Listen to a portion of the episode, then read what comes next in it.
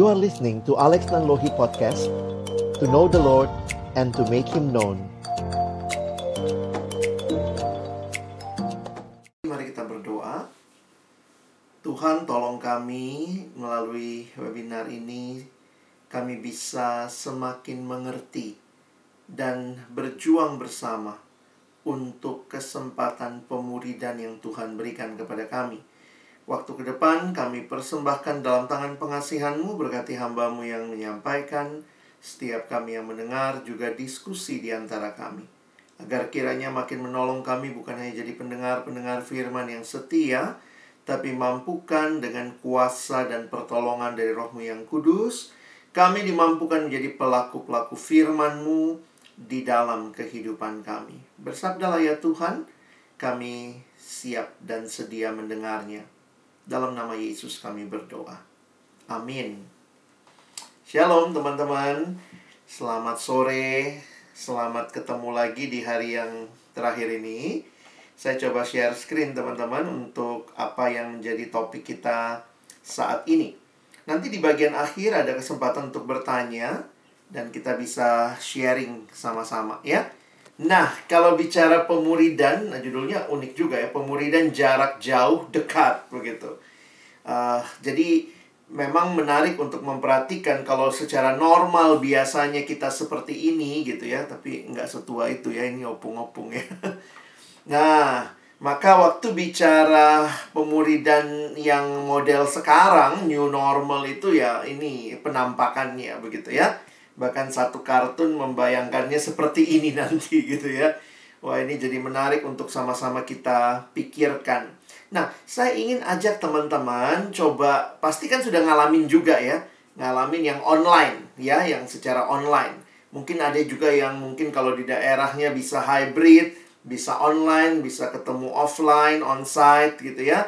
Nah, coba teman-teman satu kata tentang pemuridan online satu kata, apa yang ter, terlintas di bayanganmu kalau bicara pemuridan online silakan ketik saja di kolom chat kita ya satu kata nggak usah frase satu kata saja apa yang kalian akan sebutkan challenge oke okay, good jaringan wah perjuangan bertrouble berjuang wow virtual Silakan. Canggung. Wah. Kayak ngomong sama layar gitu ya.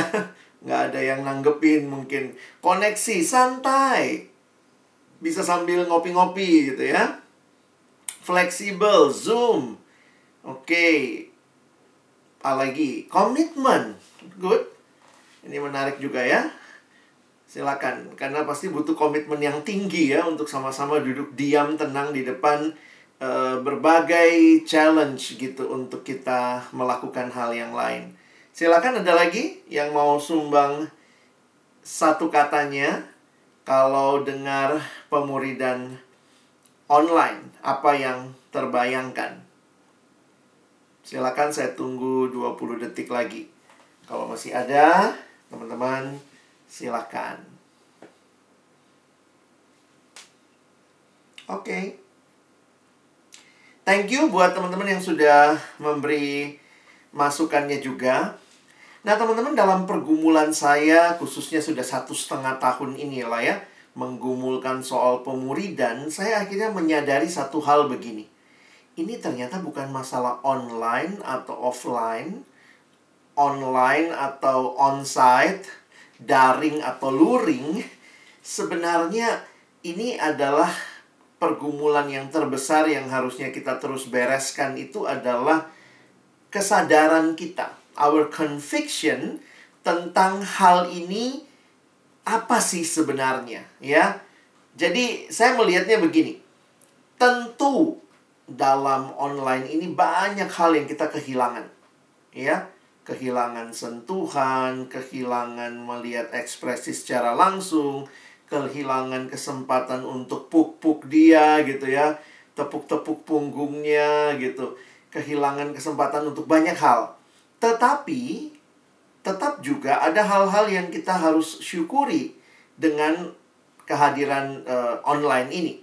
Jadi akhirnya saya sadar ketimbang kita mengasihani diri dan meratapi apa yang online tidak bisa lakukan, harusnya kita lebih banyak memfokuskan kepada apa yang dengan online ini tetap bisa dimaksimalkan. Jadi jangan meratapi tetapi justru memaksimalkan. Jangan uh, mengenang hanya masa lalu waktu bisa offline. Dan akhirnya saya menyadari seperti tadi ya, ini butuh keyakinan. Sebenarnya apa sih yang sedang kita lakukan? Karena baik online atau offline, kalau kita punya keyakinan, maka itu akan kita perjuangkan. Kira-kira seperti itulah bayangannya. Buktinya apa? Kuliah teman-teman, karena kalian menyadari itu penting, mau online, offline ya kalian lakukan ya. Masuk, harus ikut, nanti bikin tugasnya. Kenapa? Ada keyakinan. Jadi ini sekali lagi, online atau offline itu cuma masalah cara. Tetapi keyakinan itu yang saya pikir penting ketika kelompok kecil disoroti misalnya beberapa tahun terakhir di beberapa PMK ini menurun menurun. Lalu kemudian sekarang waktu offline juga tambah menurun lalu kemudian kita sampai harus bikin ini bikin itu seminar ini seminar itu mungkin bikin camp ini dan itu untuk menyemangati kembali. Saya pikir ya masalahnya bukan sekadar sekali lagi. Bukan sekadar online atau offline. Kalaupun offline tapi kita tidak punya keyakinan yang dalam apa yang kita kerjakan ya menyedihkan juga teman-teman ya. Nah, karena itu saya ingin kembali mulai dengan mengajak kita meyakini bahwa ini memang hal yang harus diperjuangkan sebagaimana yang kita pelajari di visi yang saya juga sempat kemarin bagikan yang kalian diskusikan dalam kelompok begitu ya. Nah, saya mengajak untuk melihat satu ayat saja untuk kita menghayati kalimat Yesus ya. Yesus berkata kepada mereka, ini kepada murid-muridnya di Matius 4, Mari, ikutlah aku, dan kamu akan kujadikan penjala manusia. Teman-teman, bagi saya ini menarik sekali ya, bahwa Tuhan Yesus tidak hanya memanggil murid-muridnya. Coba misalnya kalau abang bilang gini ya, eh teman-teman, yuk ikut saya. Yuk ikut saya. Kalian akan nanya apa? Benar ya, mau? Mau ke mana? Kan bilang suruh ikut. Nah, sekarang waktu teman-teman memperjuangkan pemuridan baik itu online itu offline, pertanyaan ini harus kalian jawab. Mau dibawa ke mana anak orang gitu ya? Waktu Yesus berkata, mari ikutlah aku. Jelas dia punya tujuan untuk orang yang diajak. Jadi ini yang saya jadi jauh lebih sedih kalau ternyata walaupun dia offline, tapi ternyata ketemu tanpa tujuan. Ya mungkin tujuan lain yang terpenuhi. Wah kita suka makan kak. Kita kumpul makan. Wah kami suka nonton. Kita kumpul nonton. Kelihatannya akrab Tapi ternyata ya KTB ya Kelompok tanpa bahan. KTB kelompok tanpa Tanpa e, bertumbuh begitu. KTB tuh Kelompok tertawa bareng gitu ya. Atau mungkin kalau makan mulu Kelompok tambah berat gitu. KTB doang terjadi gitu ya. Nah Pertanyaannya kita sadar nggak baik online atau offline kita mau bawa ke mana? Pemuridan ini jadi penting ya. Nah, uh, kita tidak ada waktu membahas uh, ini secara khusus karena ini sebenarnya uh, filosofi juga. Jadi waktu Yesus berkata follow me itu berarti ada relasi dia tidak hanya bilang dengerin pengajaran saya ya but follow me come masuk jalani hidupmu bersama saya ada relasi Lalu yang kedua, intentional, ada tujuan yang disengaja. Kamu akan kujadikan berarti ada tujuan untuk orang yang diajak dan terakhir ada aspek yang bukan hanya untuk dirinya. Kamu ikut aku, aku akan jadikan kamu pecinta diri, orang yang makin kagum sama dirimu. Nah, I will make you fishers of men. Ini aspek misional. Jadi sebenarnya di dalam banyak literatur waktu berbicara soal esensi pemuridan baik online atau offline yang harus diperjuangkan tiga hal ini. Ya.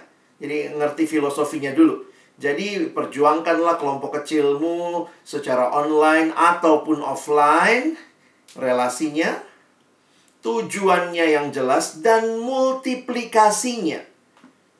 Ya, karena itu waktu dielaborasi lagi nanti kita akan bicara persahabatan rohani, relasi yang personal, yang relational.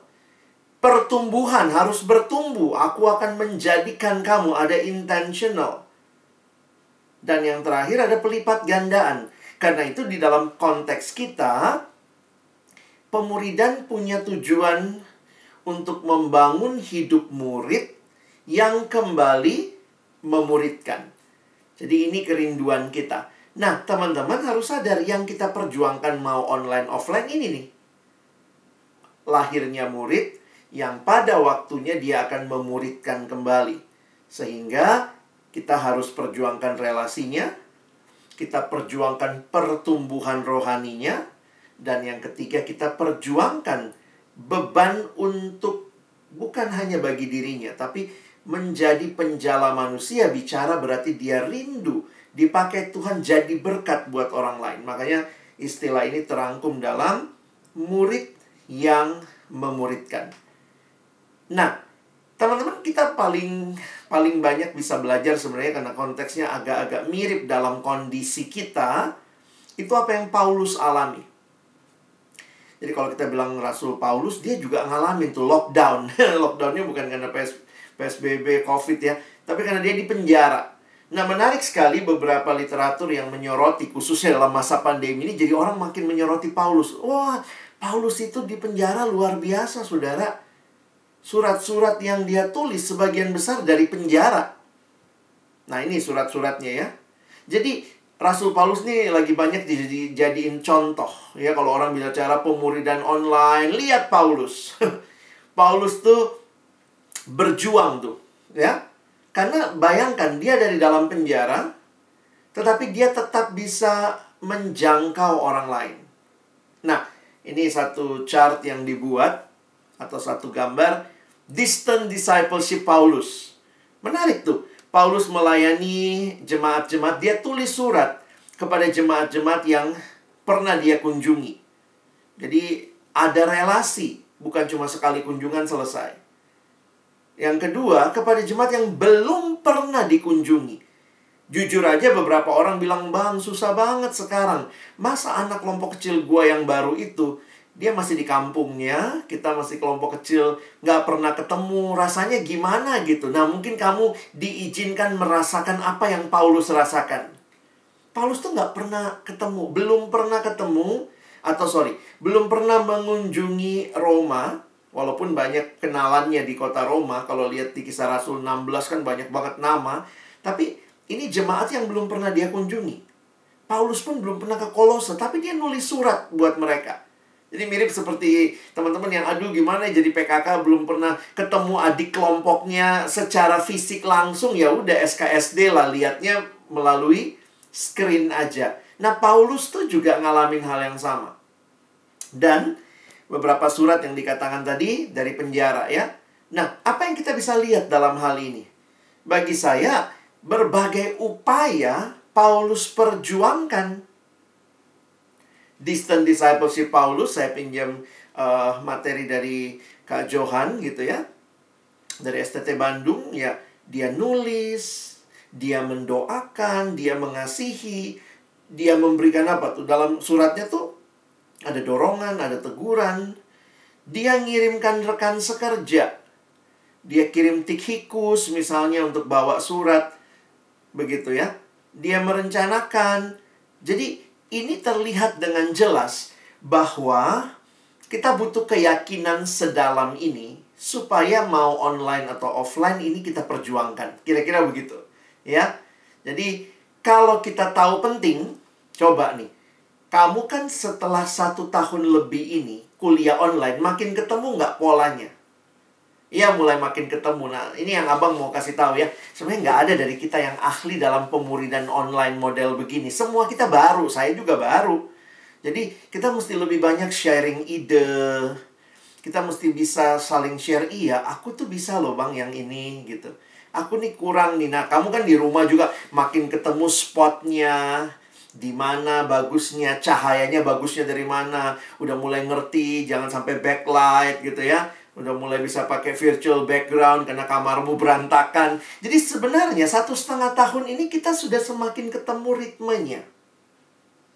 Ritmenya bagi saya yang paling sederhana, yang memang kamu harus lakukan karena kamu tahu penting adalah kuliah.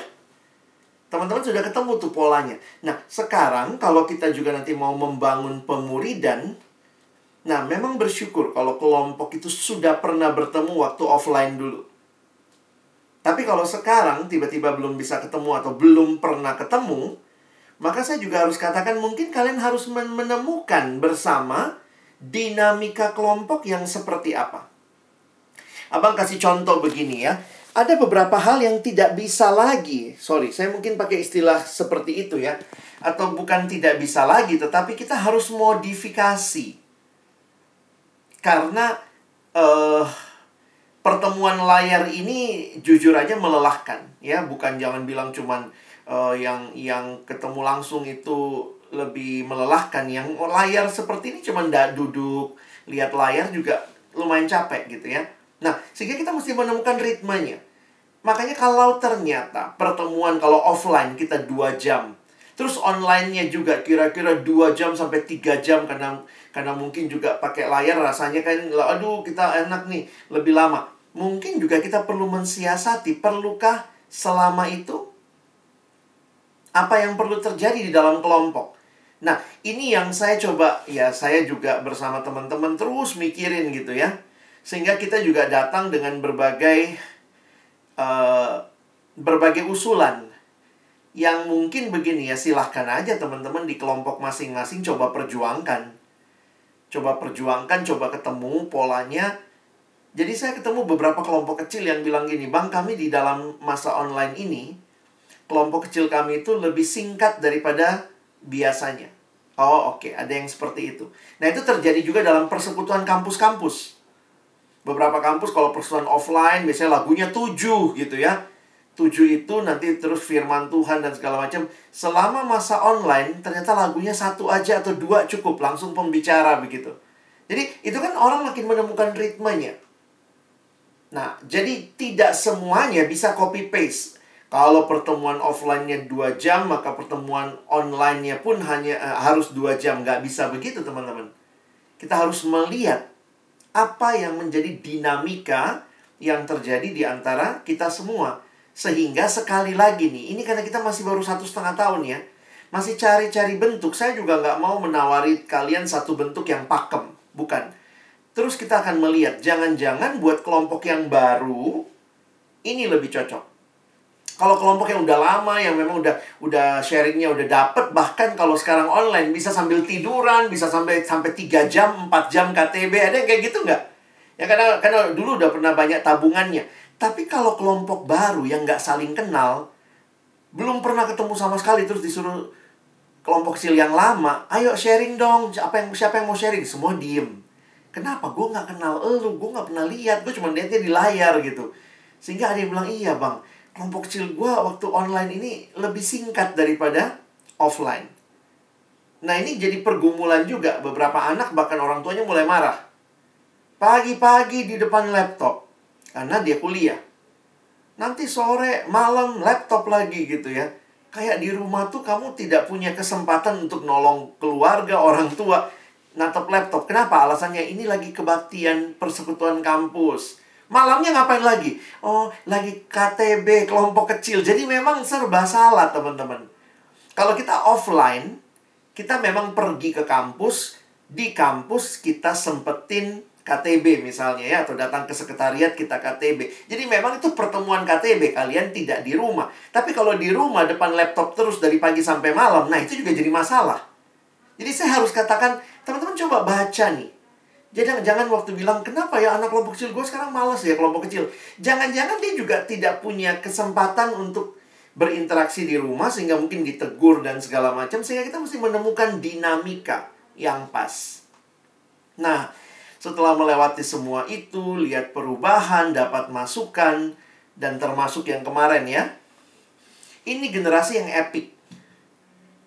Pengennya experience, berpartisipasi, mereka sangat ditolong sama gambar ya dan mau terhubung satu sama lain.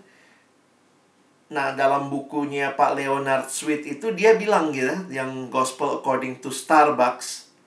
Dia gambarin satu-satu tuh epic gitu ya. This generation learns from experience. They want to they want a guide to education, not a lecturer. Mereka butuhnya dibimbing, bukan bukan dikuliahin, kira-kira begitu ya. Dia pengen lihat tuh gimana prosesnya dan segala macam, pengennya ngalamin. Makanya kalau orang tua dengan kalian itu jelas banget beda. Generasi tua itu kalau beli benda elektronik apa yang dilakukan? Coba papa mamamu beli benda elektronik, dia baca dong buku manualnya. Itulah generasi-generasi saya ya. Buku manual dibaca. Kalau anak sekarang HP langsung dimainin, dicoba-coba. Eh, kehapus. Oh, ulang lagi. Kalian masuknya bukan kepada kalau kami cara belajarnya dulu, tahu dulu bukunya, baru utak-atik HP-nya. Anak sekarang nggak begitu. Dia langsung eh, karena experience dianggap lebih penting. Justru menarik lewat experience dia dapat teorinya yang ada di buku manual sebenarnya ya. Oh, ini tombol hapus toh, ya. Nah, jadi experience lead to knowledge. But in the past atau mungkin buat generasi saya, knowledge lead to experience. Nah, itu kadang-kadang kalau ketemu bisa berantem tuh ya. Karena yang satu bilang baca dulu, satu bilang nggak usah, coba-coba aja dulu. Orang tua tuh selalu ngomong, jangan nanti rusak. Kenapa? Karena kamu belum cukup tahu benda itu, kok kamu berani utak-atik. Nah, ini bedanya generasi. Nah, saya harus katakan sekali lagi, bahan-bahan KTB kita itu dibuat di generasi saya. Generasi saya. Nah, itu yang teman-teman nggak bisa, ya tolong ya. Kita mesti mesti coba lihat juga nih generasi mana kalian harus lakukan. Sehingga apakah mungkin bahan diganti? Jadi sekarang kalau orang nanya, Bang, bagaimana pemuridan online? Saya bilang ya banyak macam. Kamu bilang apanya dulu nih? Masalah bahan mungkin butuh penyesuaian. Masalah masalah orangnya eh, pola pertemuannya, berapa lagu segala macam. Nah, itu kan ada berbagai cara nih. Saya nggak bisa cuma kasih satu tips yang namanya pemberitaan online adalah begini. Bahkan kita mesti temukan yang paling pas dengan kelompok kita. Partisipatori, dilibatkan, ya. Lalu kemudian nanti yang image rich kemarin dengan image begitu. Ini generasi yang seperti itu dengan emoticon dan connected.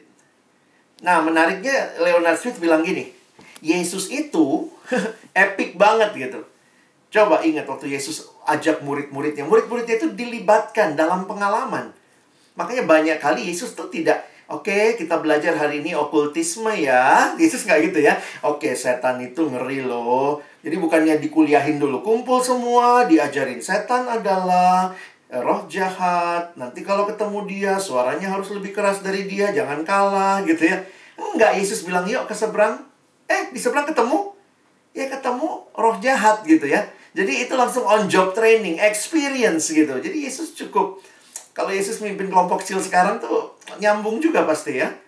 Lalu kemudian dikaitin dengan uh, jadi murid-muridnya merasa ini bagian mereka karena mereka juga diajak untuk take ownership dalam pelayanan. Yesus suka tanya pendapat, menurut kamu bagaimana? Jadi ada partisipasi dan kontribusi di situ. Lalu kemudian Yesus pakai imagery. Iya menarik juga waktu saya pikir-pikir. Iya ya. Waktu Yesus ajar kerajaan surga itu seperti. Wah Yesus langsung kalau ada emoticon waktu itu ya. Seperti seorang yang bepergian jauh misalnya. Atau seorang yang memberikan lima talenta. Itu kan semua Yesus ngajarin. Dia lagi ngajarin kerajaan Allah teman-teman. Tapi dia menggunakan imagery. To convey kingdom realities. Jadi mungkin bagus banget bahan-bahan kita, tapi mungkin nggak ada cerita, ada penggambaran, bahkan mungkin ada komik yang nyambung dengan apa yang sedang kita baca dan bahas dalam kelompok kecil. Somehow, saya lihat seperti itu. Ini secara jujur aja ya, saya dulu pernah bikin yang namanya SMS, semenit menikmati sabda. Itu satu menit doang loh. Kenapa? Karena memang maunya tampil di IG perkantas yang durasinya kalau fit itu cuma satu menit. Jadi waktu itu belum bisa swipe-swipe ke kepikir ya udah satu menit cukup begitu ya. Sehingga aduh berjuang banget ya kita yang biasa khotbah panjang harus khotbahin dalam satu menit gitu. Oke, udah udah sarinya sari deh tuh ya. Saya sampaikan. Oke. Lalu kemudian muncul uh, kami masukkan teman-teman yang bikin komik. Teman-teman tahu yang ini ini saya cuma bicara umum aja ya. Yang nge-like SMS saya jarang di atas 200. Tapi begitu komik dikasih di IG Perkantas, itu rata-rata di atas 300 like-nya. Kamu bisa baca apa yang saya maksud? Anak-anak tuh lebih relate bukan sama sama pengajaran saja. Bukan berarti pengajaran nggak penting, ya. Sekali lagi. Tetapi waktu generasi ini lihat gambar itu capture their imagination dan itu menggambarkan hal-hal yang yang ada dalam firman Tuhan sering kali kita juga bisa melihat itu ya.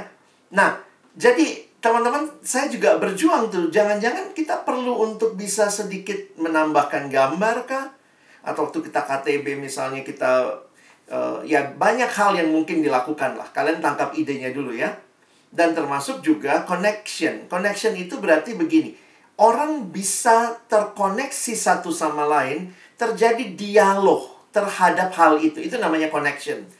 Jadi misalnya setelah kita bahas hari ini, sering kali begini, uh, apa yang kamu pelajari dari firman hari ini? Bukan, jadi kadang-kadang cuma apa yang saya. Tetapi connection itu mendorong orang untuk bisa coba bagikan apa yang kamu nikmati. Wah, makanya ya itu yang abang bilang kemarin ya medsos itu tangkep banget yang kita lakukan ya. Makanya di IG coba share. Kita bisa reshare, bisa regram gitu ya. Kita bisa taruh di story. Kita bisa buat orang untuk terkonek dengan apa yang kita mau sampaikan begitu. Makanya generasi ini generasi yang senang, dia dapat sesuatu tapi dia juga bisa share. Kenapa? Karena dimungkinkan dan itu semangatnya. Nah, jadi situasi seperti ini membuat saya pikir teman-teman harus kenal baik siapa yang kamu pimpin, bagaimana kemungkinan pertemuannya, tahu berapa waktu yang mungkin tersedia untuk kita ber-KTB, coba kemudian bisa mem, me, bukan mengganti bahan tetapi mungkin merevisi ya. Kita tetap pakai ide dasarnya tapi mungkin kita bikin bahan sendiri beberapa kali saya pikir oke okay lah ya kalau kita beronline pakai Zoom atau Google Meet jangan-jangan lebih baik kita bikin bahan KTB-nya tuh PPT aja ya PPT kita tampilin ayatnya udah ada di situ Oke okay lah nanti dia buka Alkitab, tapi sebagian besar mungkin sudah ada di layar sehingga orang tuh connect juga. Ketimbang kita akhirnya mesti ganti-ganti device begitu ya keluar masuk keluar masuk dan kita meminimalisasi distraksi kira-kira seperti itu. Lalu ya kita pakai semua fitur yang ada. Ada fitur misalnya annotate kalau kalian pakai zoom zoom bisa annotate kita bisa gambar kita bisa tulis sesuatu. Nah itu semua sesuatu yang kita akan pelajari. Kita beberapa hari ini pakai apa? Pakai Padlet waktu main pakai Kahoot. Itu semua kan sesuatu yang kita learning ya saya pun belajar gimana bikin Padlet gitu ya. Akhirnya coba lu coba dulu ya. Saya karena generasi yang lama ya. Saya akhirnya lebih seneng ke YouTube ya. Lihat aja YouTube orang siapa yang pakai itu. Oh gimana caranya dia ngajarin. Saya mesti butuh belajar juga. Usia makin nambah saya udah nggak bisa catch up dengan semua hal. Saya harus memilih apa yang saya mau pakai. Nah, teman-teman ada di generasi ini, kalian tahu kebutuhannya, apa yang mungkin kamu nggak suka? Ini sorry ya bukan bukan teori baku tapi begini. Apa yang mungkin kamu nggak suka? Ingat karena adik kelompokmu satu generasi sama kamu mungkin itu juga dia nggak suka. Saya ulangi ya. Apa yang mungkin kamu nggak suka mungkin juga itu yang adik KTBmu nggak suka. Jadi tolong tangkap idenya bahwa aduh gue gak terlalu suka nih kalau KTB model begini. Jangan-jangan adik KTBmu juga seperti itu karena satu generasi kalian ya. Nah jadi dari titik ini saya hanya ingatkan beberapa prinsip penting. Selain kreativitas kita berjuang kenal generasinya melakukan semua yang tadi abang bilang. Tapi akhirnya saya melihatnya begini keuntungan online discipleship yang terus kita harus ingat misalnya yang menarik ini kalau dulu pemuridan itu seminggu sekali, kumpul seminggu sekali, sebenarnya dengan online ini bisa jadi setiap hari ya. Ya bukan berarti setiap hari kalau KTB ya. Tapi karena online itu jadi orang terkoneksinya lebih sering. ya tiba-tiba kita kayak tiap hari sekarang grup WA-nya Shalom, selamat pagi. Itu jadi kayak biasa gitu ya. Nah, itu juga jadi hal yang menarik tuh. Kita bisa terkoneksi dengan orang-orang kita pimpin. Dulunya kan seminggu sekali ketemu langsung. Selama seminggu itu nggak ada kontak. Ada juga yang begitu ya. Sekarang waktu online, kayak bisa janjian beberapa pemimpin KTB. Yuk kita sharing yuk. Tadi pagi satu dua apa, satu dua kalimat aja misalnya. Jadi bagi saya menarik nih. Online memberikan kesempatan everyday discipleship jadi uh, every week discipleship jadi everyday. Ya, tapi ingat yang Paulus tadi sampaikan, ketika dia tidak bisa ketemu jemaat, apa yang dia lakukan? Tulis surat itu nggak mudah ya pada masa itu ya. Yang menarik ini teman-teman. Dari dalam penjara, doa-doanya Paulus. Jadi akhirnya saya jadi sadar betul ya. Jangan sibuk sama kreativitas. Kalau engkau sendiri tidak memberi lututmu bertelut mendoakan orang-orang yang kau muridkan. Kadang-kadang kita sibuk. Aduh nanti pakai kahut nggak ya? Aduh nanti pakai patlet nggak ya? Eh nanti pakai ini aja deh. Uh, jadi kita mungkin saja sibuk sekali kelihatan kreatif. Tapi pemuridan adalah membawa orang-orang itu dalam doa kepada Tuhan. Bahkan ketika kamu tidak tahu harus melakukan apa. Beberapa pemimpin, uh, saya beberapa kali bawain seminar seperti ini. Ada yang nanya akhirnya, itu pertanyaannya skakmat banget. Bang, gimana kalau ternyata adik KTB ku pulang kampung dan sinyalnya jelek, bahkan dia nggak bisa akses Zoom. Hmm, jeng jeng jeng. Saya cuma bilang kalau ingat ketika Zoom tidak bekerja, doa tetap bisa bekerja ya. Jadi kadang-kadang Tuhan, mungkin juga Tuhan lagi ingatkan kita.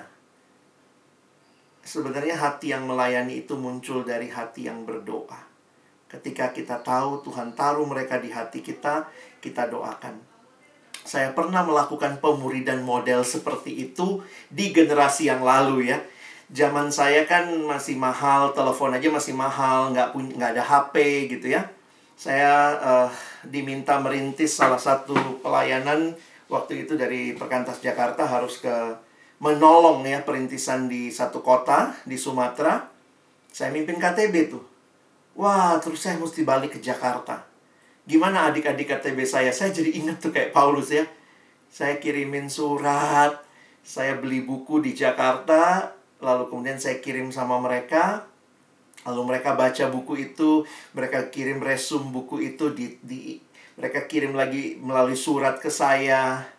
Jadi pemuridan kenapa? Karena waktu itu waktu saya tinggal ternyata belum ada PKK lain yang siap memimpin mereka. Jadi mereka bilang, aduh Alex kami nggak sanggup kamu bisa nggak tolong adik-adikmu dari jauh? Ya udah itu yang saya lakukan. Mereka nggak punya telepon, mereka tinggalnya di kos-kosan begitu ya. Akhirnya saya jadi sadar gitu. Iya ya, di situlah akhirnya saya banyak berdoa. Saya hanya sanggup kirim bahan. Saya bahkan tidak tahu Tuhan apa yang terjadi sampai enam bulan kemudian ada orang yang terbeban melayani mereka, memimpin mereka. Jadi PKK sambung begitu ya, melanjutkan apa yang saya lakukan. Dan apa yang terjadi dari kelompok seperti itu ada satu orang jadi staff gitu ya. Jadi saya tidak menyadari gitu. Jangan jangan menyerah. Tuhan terlalu kreatif lah. Tapi ketika engkau mendapat beban pemuridan bawa mereka dalam doa ya. Fokusnya bukan program tapi orang ya. Fokusnya bukan bahan tapi orang. Silahkan gunakan berbagai media yang ada tapi ingat juga bahwa ini bukan hanya sekedar share knowledge. Kita butuh engagement. Kita harusnya masuk ke dalam lebih dalam lagi bersama dengan mereka, membangun hidup mereka. Dan karena itu uh, saya selalu ingatkan diri saya ini. Mungkin yang kamu pimpin kelompok, bukan mungkin ya, pasti yang kamu pimpin atau kamu terlibat kelompok. Tapi teman-teman ingat, di dalam setiap kelompok kamu memimpin individu-individu pribadi-pribadi. Karena itu kalian juga sebagai sesama teman anggota kelompok, jadilah pribadi yang juga bisa memperhatikan pribadi lainnya. Biasanya untuk PKK saya selalu ingatkan, kamu mimpinnya kelompok, tapi perhatianmu tetap pribadi. Maksudnya apa? Tidak semua anak sama kan? Nah, di situlah butuh pengenalan pribadi di luar pertemuan kelompok jadi kalau semua terjadinya di kelompok, saya pikir juga jadi nggak pas juga ya. Kita mesti bangun relasi-relasi seperti itu. Nah mungkin itu yang bisa saya bagikan. Silakan kalau ada yang ingin menanggapi, bertanya, nanti saya juga bisa share beberapa contoh. Saya tidak terlalu suka masuk ke contoh langsung karena saya pikir prinsip lebih penting. Nanti kalian harusnya secara kreatif akan berjuang dengan apa yang kalian pahami dari prinsip. Thank you. Baik. Terima kasih Bang Alex untuk uh, penyampaian materi dari seminarnya. Ya mungkin beberapa dari teman-teman tadi ada yang sempat relate banget gitu ya dengan penyampaian Bang Alex dan mungkin langsung keingat tentang KTB-nya gimana gitu ya. Oke, teman-teman kalau misalnya ada pertanyaan boleh langsung dituliskan di uh, Mentimeter yang ada di kolom chat ya teman-teman ya. Oke, kalau begitu mungkin kita bisa tanya dulu sebelum kita ke Mentimeter. Apakah ada teman-teman di sini yang mau langsung gitu ingin bertanya kepada Bang Alex langsung on mic gitu? Apakah ada?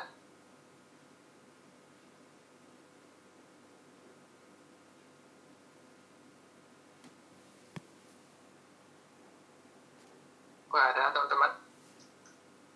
Biar langsung dan nggak perlu terus dimenti lagi gitu. Silakan, Dek. Ya, juga. Ya, jadi uh, statusku sekarang masih PKTB, Bang. Iya. PKTB dan uh, baru berjalan, berjalan berapa bulan ya? Hmm. Uh, dua bulan, tiga bulan lah. Itu masih muda lah KTB-nya. Gitu dan KTP cowok gitu bang ya dan ya bang telah karakter cowok bagaimana hmm. dan kalau online gini yang sempat uh, aku bingungkan uh, apa ya googlekan gitu bagaimana cara kita bisa memastikan setiap orang setiap AKTB ini kondi memastikan kondisi gitu. Misal uh, kalau misal offline dulu kan kita kalau misal menyampaikan tentang uh, nah, tentang materi gitu kita bisa langsung tahu reaksinya gimana kondisinya gimana pendapat mereka gimana raut muka gimana gitu. Terus kalau misal tahu tanya kabar gitu kan kalau offline lebih ekspresif kan otomatis. Sedangkan kalau zoom gini walaupun on cam tetap aja ada di luar frame zoom ini kan ada yang lain-lain gitu kan. Bahkan kalau cowok kan lebih cenderung mempertahankan image itu kalau misalnya cowok dan nggak ter, nggak nggak terbuka. Hmm. se, kayak seperti cewek gitu perempuan gitu. Jadi itu bagaimana bang cara bisa memastikan kondisi itu bang terima kasih bang ya yeah, thank you dek di satu sisi saya pikir sih uh, dalam relasi yang yang wajar gitu ya harusnya sih kita bisa apa ya kita bisa peka lah. Nah kepekaan itu kan dibangun dari relasi sebenarnya. Nah jadi saya lagi berpikirnya begini, justru perbanyaklah relasi-relasi di luar pertemuan kelompok.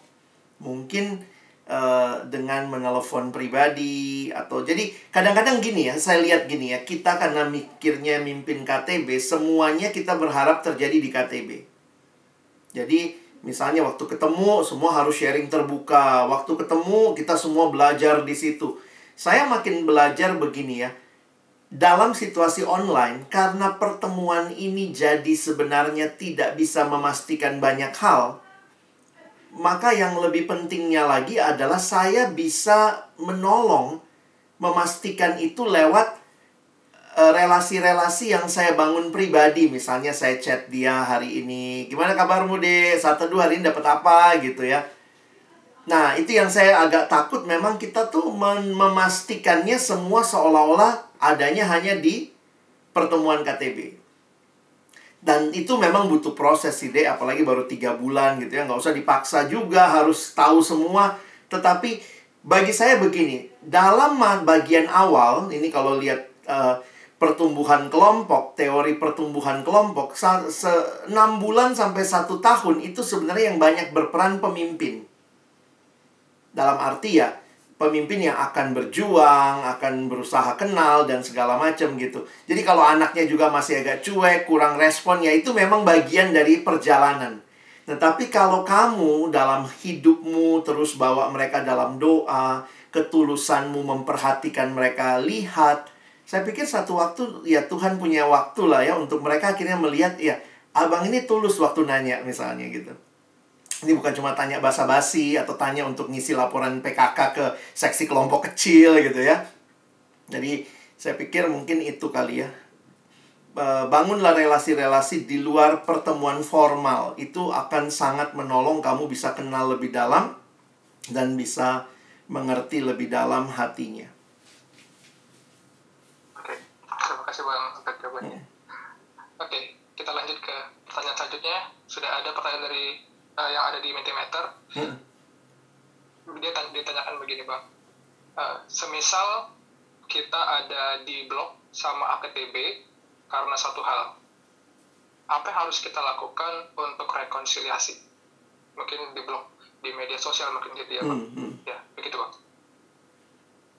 pastiin aja bener kamu di blok nggak ya karena beberapa misalnya kan belum tentu di blok-blok amat sih ya kalau di blok itu apa dia buang kamu? Karena sebenarnya gini ya satu sekarang setiap anak itu paling tidak bisa dua atau tiga cara menghubungi ya. Ada anak yang di WA slow respon tapi kalau di IG cepet banget dia respon gitu. Berarti ya udah kamu pindah kontak di IG yang kamu di blok yang di mana? Nah tapi kalau saya nangkep dari pertanyaannya nampaknya ada masalah. Sebenarnya semua masalah harusnya kita bisa tahu pertama dan terutama apa sumber masalahnya. Jadi dari apa sumbernya dari situlah kalian bergerak untuk menyelesaikannya. Saya pikir secara sederhana sih seperti itu. Apakah perlu minta maaf? Apakah perlu ganti rugi? Ataukah perlu untuk ya dan ini tiap orang beda ya. Makanya pengenalan itu penting banget sebelum rekonsiliasi juga terjadi. Kadang kita nggak tahu nih ada orang yang waktu punya pergumulan dia maunya diem dulu gitu tapi ada orang waktu punya pergumulan pokoknya saya nggak mau tahu harus hari ini kamu kasih tahu apa masalahnya nah itu belum tentu bisa nyambung sih nah ini mungkin saya nggak bisa lebih dalam karena saya nggak tahu letak pergumulannya tapi kira-kira begitu Oke, terima kasih Bang Alex. Mungkin perlu konsultasi mungkin lebih dalam lagi ya tentang hal itu. Boleh nanti ke IG saya aja. DM Oke, DM. terima kasih Bang Alex. Ini ada pertanyaan selanjutnya Bang. Shalom Bang, izin bertanya. Ya. Bagaimana pendapat dan saran Abang terkait PKTB yang tidak komitmen dalam KTB yang sudah dipercayakan? Padahal AKTB adalah tanggung jawab kita sebagai PKTB. Ya, mungkin ini sang penanya posisinya sebagai PKTB atau BKTB mungkin gitu. Mm, mm, mm. Terima kasih Bang. Thank you ya. Hmm. Kalau udah masalah manajerial seperti ini, saya pikir sih memang kita juga punya sistem yang harus dibaharui sih ya. Misalnya ya, punya sistem yang... Kalau saya, saya pribadi ya, ini juga karena dari dulu ya, saya setiap semester, setiap semester akan tanya ulang komitmen anak KTB saya. Jadi saya juga nggak mau tanda kutip memberi diri dianya padahal udah nggak mau, cuman nggak ma orang orang kita kan suka malu nggak enak. Jadi saya setiap semester akan nanya lanjut nggak? Kalau dia bilang lanjut oke gitu. Nah saya lagi mikir-mikir juga nih harusnya sih kalau pemimpin KTB-nya itu eh, ya kalau ada bidang KTB yang bisa mengevaluasi harusnya kita dari awal tuh kayak udah perjanjian gitu ya bersedia dievaluasi dan maksudnya kalau memang tidak ber, bertahan ya nggak apa-apa juga ngaku aja atau jujur atau eh, bidang KTB ya udah maaf ya saya pindahin anakmu misalnya ke tempat yang lain gitu. Bagi saya itu yang kadang-kadang regulasi kita nggak ada dari awal seolah-olah kalau udah dikasih buat dia ya udah pokoknya dia yang pegang gitu. Nanti anaknya gimana perjalanannya gimana nah, itu kayak tidak tidak dibicarakan sehingga waktu mau dievaluasi atau anaknya mau diambil dipindahin ke tempat lain takut nanti menyinggung perasaan. Nah itu yang saya pikir apa kita dari awal nggak ada regulasinya ya apa yang terjadi kalau enam bulan ini kamu nggak nggak nggak ketemuan misalnya? Apa? Kalau kamu di kerjaan ya memang kita kan bukan kita pelayanan ya.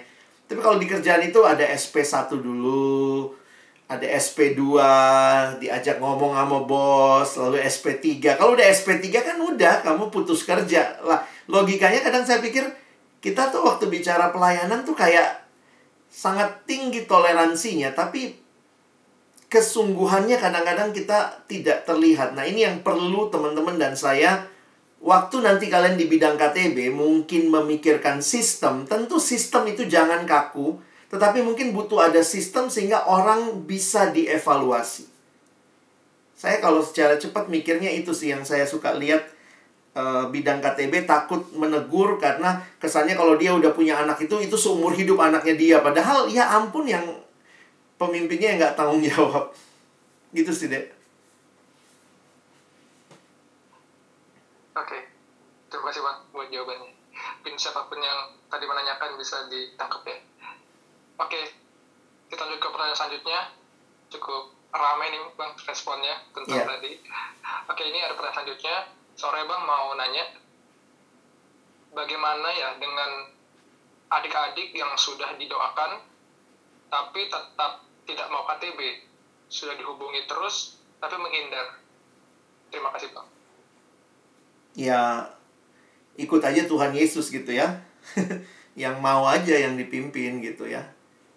Eh, saya, saya simpelnya sih begitu ya.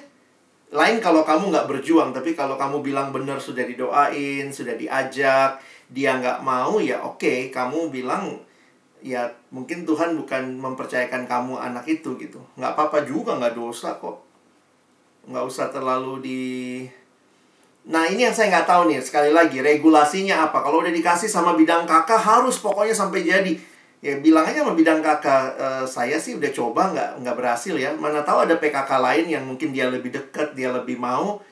Ya oper aja ke yang lain. Mana tahu ada yang waktu yang lain yang berjuang dia lebih mau. Poinnya kan bukan cuman dia apa ya dia KTB sama kamu gitu. Kalau buat saya sih poinnya adalah dia mau jadi murid. Nah sama siapa itu ya tergantung kadang-kadang ada orang merasa dia deketnya sama ini dia nggak kurang deket sama ini ya, ya apa boleh buat begitu ya ya mungkin sesimpel itu kalau saya jangan tertekan ya Oke, terima kasih Bang. Lanjut ke pertanyaan selanjutnya. Bang, apa yang harus dihindari dalam membangun relasi dengan anggota KTB yang baru? Mungkin lebih disesuaikan ke yang zaman sekarang mungkin ya. Hmm. Bang.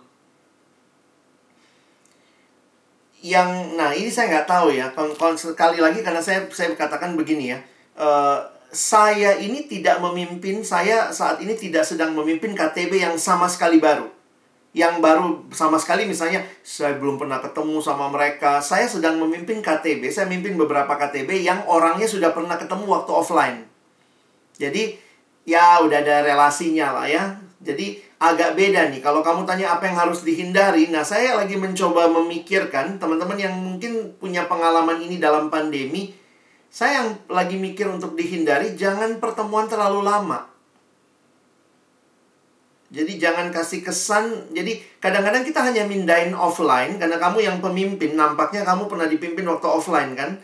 Lalu kamu pindahin itu ke online. Dulu gua waktu kelompok KTB itu dua jam loh. Maka sekarang dengan anak-anak itu kamu dua jam juga gitu. Lalu pertanyaannya model yang abang bilang kemarin ya. Siapa yang berjalan di atas air? Coba dek. Dek Linggong gimana siapa? Oh Yesus. Oke. Gimana Dek Meti?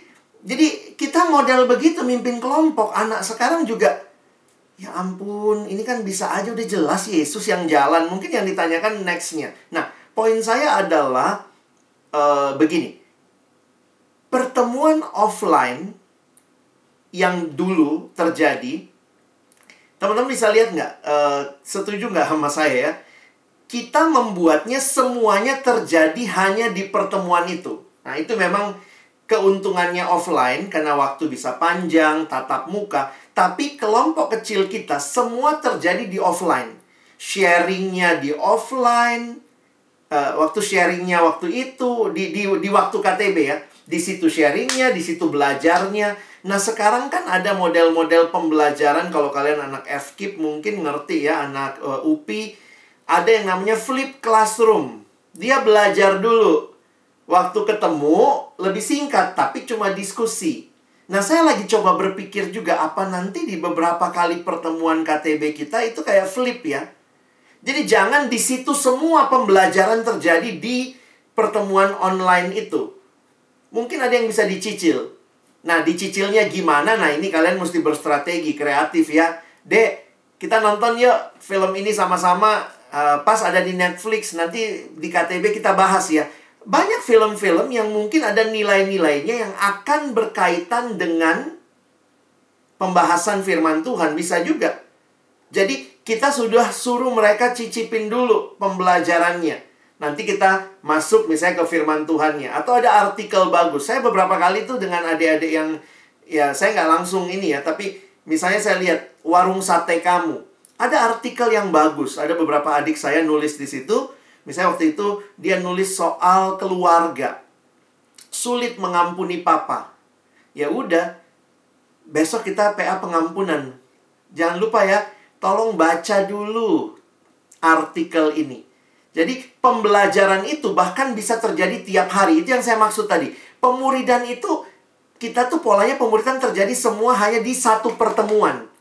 Padahal dengan adanya tiap hari kita bisa memberikan cicipan awal terhadap yang mau kita bahas sehingga pertemuan online akan bisa lebih singkat dan lebih fruitful karena orang-orangnya sudah dapat sesuatu. Nah, coba nanti kalian nanya lagi. Tapi bang, anaknya di kontak aja nggak mau, abang suruh baca lagi. Nah, itu pergumulanmu lah ya. Itu salibmu yang harus kamu...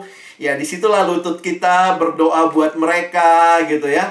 Dan kadang-kadang saya kalau seperti itu lebih baik, walaupun saya punya grup WA kelompok KTB, saya chattingnya pribadi. Bisa aja gitu. Dek, artikel ini bagus banget ya. Aku kemarin baca terharu loh. Kamu baca ya? Nah, saya pernah lakukan itu sama satu adik tahun lalu. Karena saya bimbing pribadi aja gitu. Jadi, saya bilang, Dek, ada artikel bagus banget. Abang seneng banget waktu baca dapat berkat.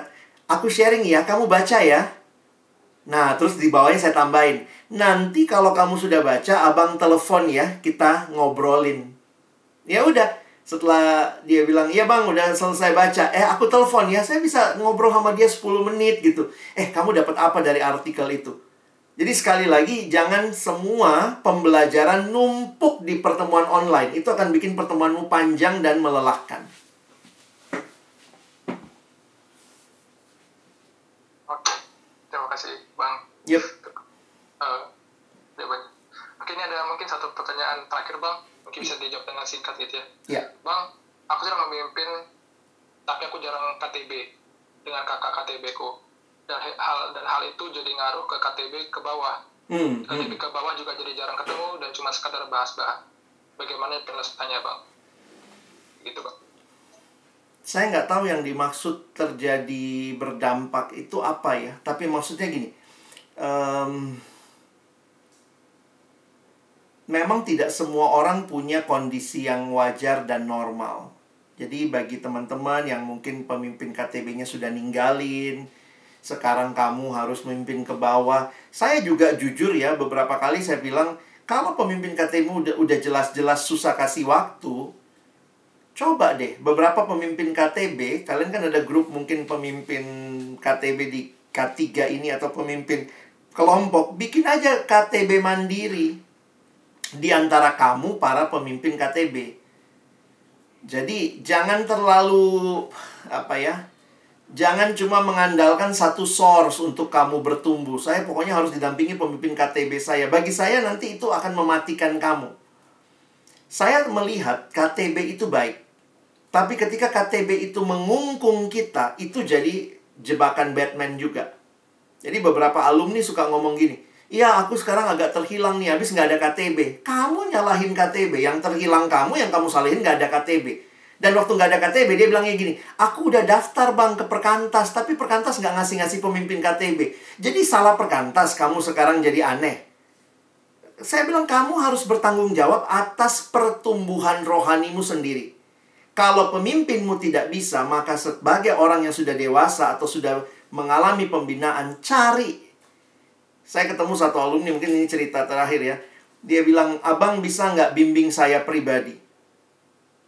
Karena dia rasa dia butuh bertumbuh, pemimpin KTB-nya nggak ada, di kantornya sibuk banget, dia susah ikut kebaktian ini dan itu yang ada.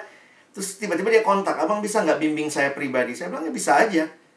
Kalian punya ada banyak staff di sini, boleh nggak misalnya? Saya mau ketemu sama Bang Ferdi deh, ngobrol sama Bang Ferdi satu jam. Cerita tentang hidupmu. Jadi kadang-kadang gini loh, jangan salahkan pemimpin KTB-mu yang juga mungkin sedang berjuang, tetapi carilah karena kalian yang bertanggung jawab untuk kehidupan rohanimu dan ada banyak abang kakak yang saya pikir bisa kasih waktu lah setengah jam abang doain saya, abang berdoa bersama.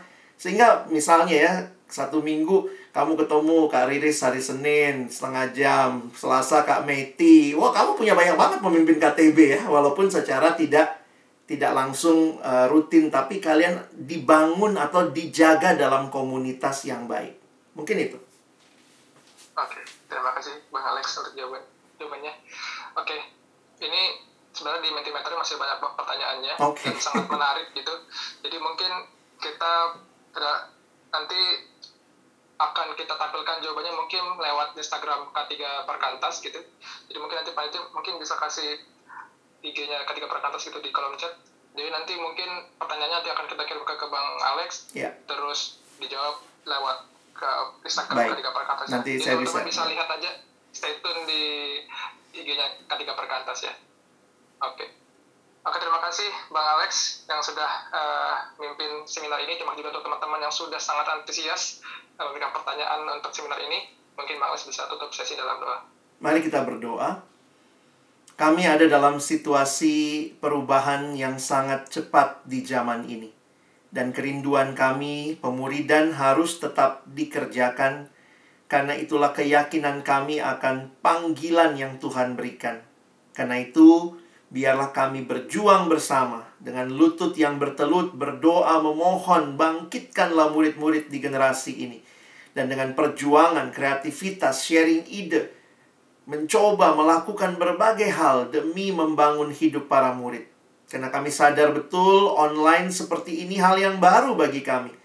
Tetapi kami meyakini dengan semangat dan keyakinan bahwa ini harus dikerjakan. Kami akan berjuang bagi kemuliaan Tuhan. Berkati adik-adikku, baik pemimpin KTB, adik-adik yang terlibat dalam KTB, kami tidak sedang ada dalam sebuah program semata. Kami ada dalam sebuah visi besar Allah membangun generasi ini bagi kemuliaan-Mu. Terima kasih Tuhan. Makasih buat sesi ini berkati waktu-waktu selanjutnya. Dalam nama Yesus kami berdoa.